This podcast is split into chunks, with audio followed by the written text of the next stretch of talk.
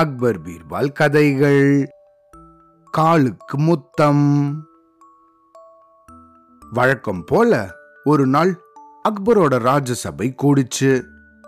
அன்னைக்கு அக்பர் தன்னோட சபையில இருந்தவங்களை பார்த்து, சரி இன்னைக்கு இவங்க கிட்ட ஒரு கேள்வி ஒன்று கேட்போம், எத்தனை பேர் நம்ம சொல்ற விஷயத்த அலசி ஆராய்ஞ்சு அதுக்கு ஏத்தபடி யோசனை சொல்றாங்கன்னு பார்ப்போம் அப்படின்னு நினைச்சாரு.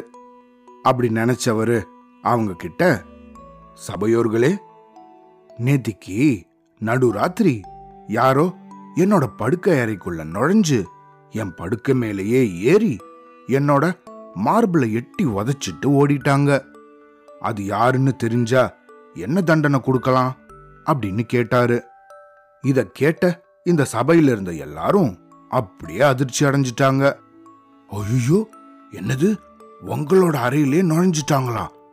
உங்களோட படுக்கையிலேயே ஏறி நின்னாங்களா? உங்க மார்பிலே மிதிச்சிட்டாங்களா? அடடா, இத சும்மா விடக்கூடாது, இது யாருன்னு தெரிஞ்சா பயங்கரமான தண்டனை கொடுக்கணும் அப்படின்னு ஒவ்வொருத்தரும் ஒவ்வொரு தண்டனைய சொல்ல ஆரம்பிச்சாங்க. இது எல்லா தண்டனையுமே பெரிய பெரிய தண்டனையா தான் இருந்துச்சு. இப்படி ஒவ்வொருத்தரும் ஒவ்வொரு விதமா சொல்லிட்டு இருக்கும்போது அந்த சமயத்துல அக்பர் பீர்பாலை பார்த்தாரு.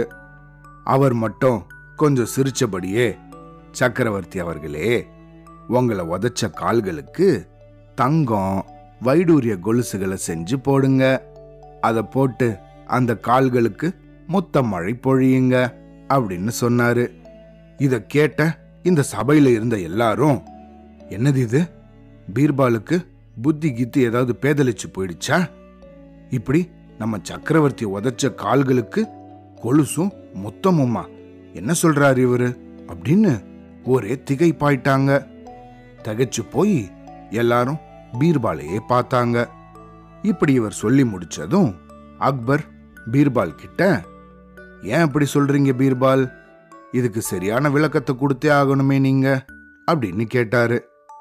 அதுக்கு பீர்பாலோ, மன்னா, உங்களோட படுக்கை அறைக்கு நம்மளோட அரண்மனை காவலை மீறி நள்ளிரவுல நுழைஞ்சு உங்களோட மார்பிலேயே ஏறி உதச்சிட்டு போயிருக்காங்கன்னா அது நம்ம குழந்தை இளவரசியால மட்டும்தான முடியும் அப்படின்னு சொன்னாரு.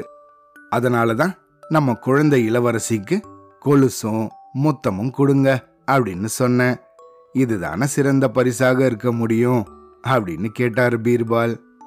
இப்படி தான் சொன்ன ஒரு விஷயத்துக்கு உடனே கோபப்பட்டு கொந்தளிச்சு பெரிய பெரிய தண்டனைகள் இல்லாம அதை அலசி ஆராய்ஞ்சு எது சரியா இருக்கும், என்ன நடந்திருக்கும் அப்படிங்கறத யோசிச்சு பதில் சொன்ன பீர்பாலோட மதியூகத்தை நினைச்சு அக்பரும் சபையில இருந்த மற்றவங்களும் ரொம்ப வியப்படைஞ்சாங்க.